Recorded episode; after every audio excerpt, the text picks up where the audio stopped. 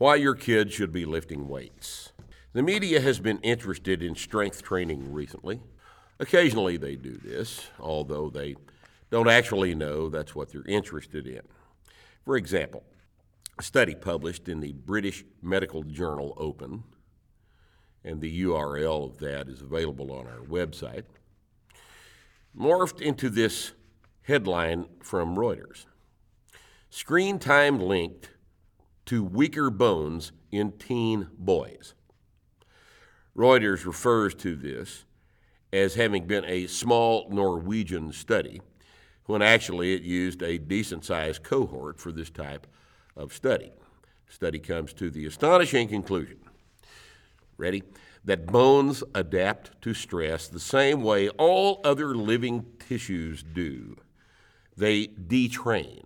They adapt to sitting on your ass for most of the day by losing their density.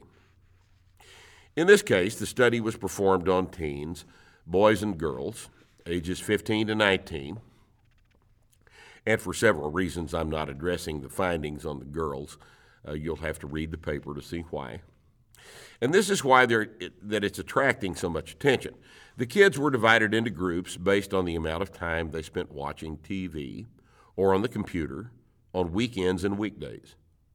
Astonishingly, as I've already mentioned, those boys who watched the most TV or spent the most time online had lower bone density than those who spent less. Now, you may hear this reported in the media in such a way as to infer that the rays from the TV screen lowered the density of the lazy little creature's bones. This will be explained by people who have been hired for their hair or their voices, and not for their ability to parse subtle scientific points. Be assured that the stress recovery adaptation cycle response is in full operation here, just like it is everywhere else. If the stress requires denser bones, bones get denser. If the stress is removed from the bones, their density is reduced. Bone mineral-sucking rays emanating from the screen have absolutely nothing to do with it. The difference here is that they're kids. They're developing the skeletal architecture they will have for the rest of their lives. And this period of stress and adaptation makes a big difference in the way their later years will be spent in terms of hips, knees, shoulders, and elbows. As a fetus develops in the womb, the bones develop along with the muscles, under the load provided by muscular tension. Without this muscular tension, babies develop an abnormal skeletal morphology. The loading of the skeletal components by gravity commences immediately upon birth, as the bones begin to get used to the idea that they have to support the body. Skeletal loading is required for bone to remain healthy, because of the job of the skeleton to transfer force.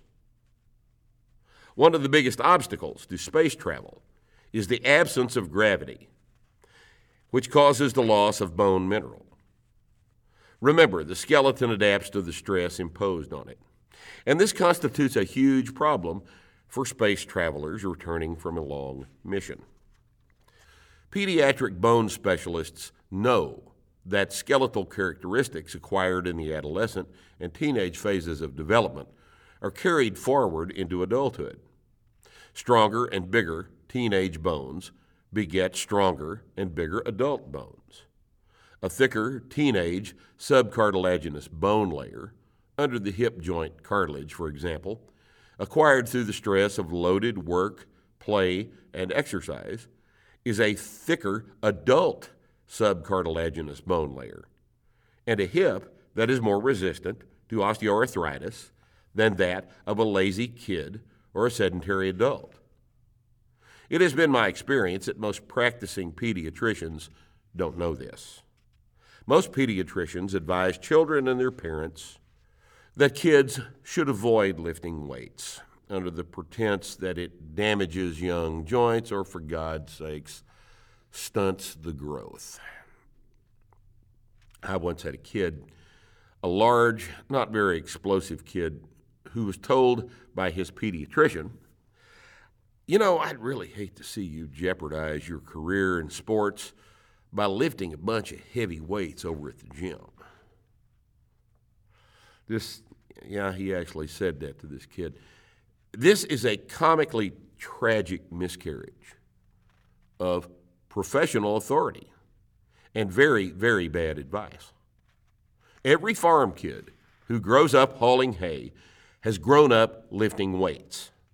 Millions of kids have grown up, even in this very decade of the 21st century, lifting heavy loads every day as a part of making a contribution to the family business.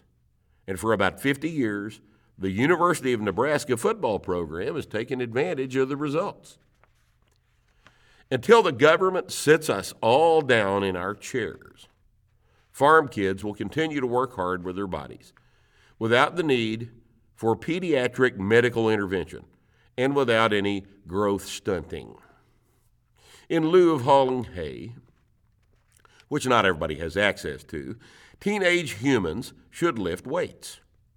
It's safe, it's infinitely adjustable to the individual strength level, and the loads can be incrementally increased so that it's always programmed to produce improvement in strength, power, and bone density.